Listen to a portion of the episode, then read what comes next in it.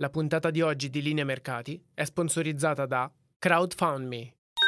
Podclass, i podcast di classe editori. Gli indici di Piazza Affari chiudono in lieve ribasso dopo i recenti importanti progressi di una settimana sempre vissute in rally. Milano chiude il venerdì borsistico con un calo dello 0,39% a quota 28.663 punti. Questo è Ultimi Scambi. Linea Mercati. In anteprima, con la redazione di Class CNBC, le notizie che muovono le borse internazionali.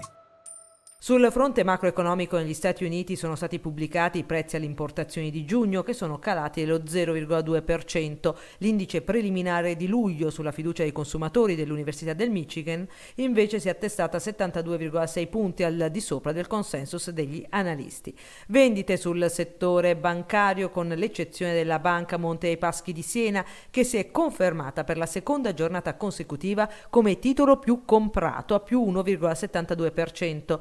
Buona la performance dell'asset manager Fineco Bank, più 1,49%. Nel resto del listino Cementir è salita di oltre 4 punti percentuali a 7,72 euro, in seguito alle previsioni degli analisti riguardo ai risultati aziendali del secondo trimestre. In particolare Equitasim si attende un EBITDA per Cementir in crescita del 18%.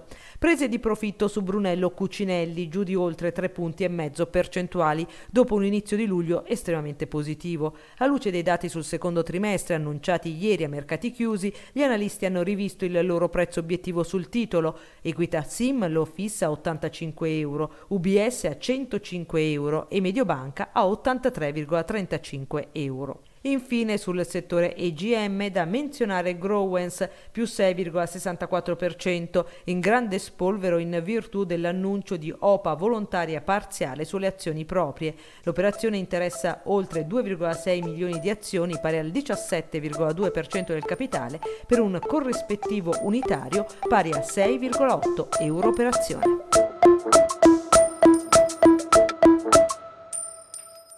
La puntata di oggi di Linea Mercati è sponsorizzata da CrowdFundMe.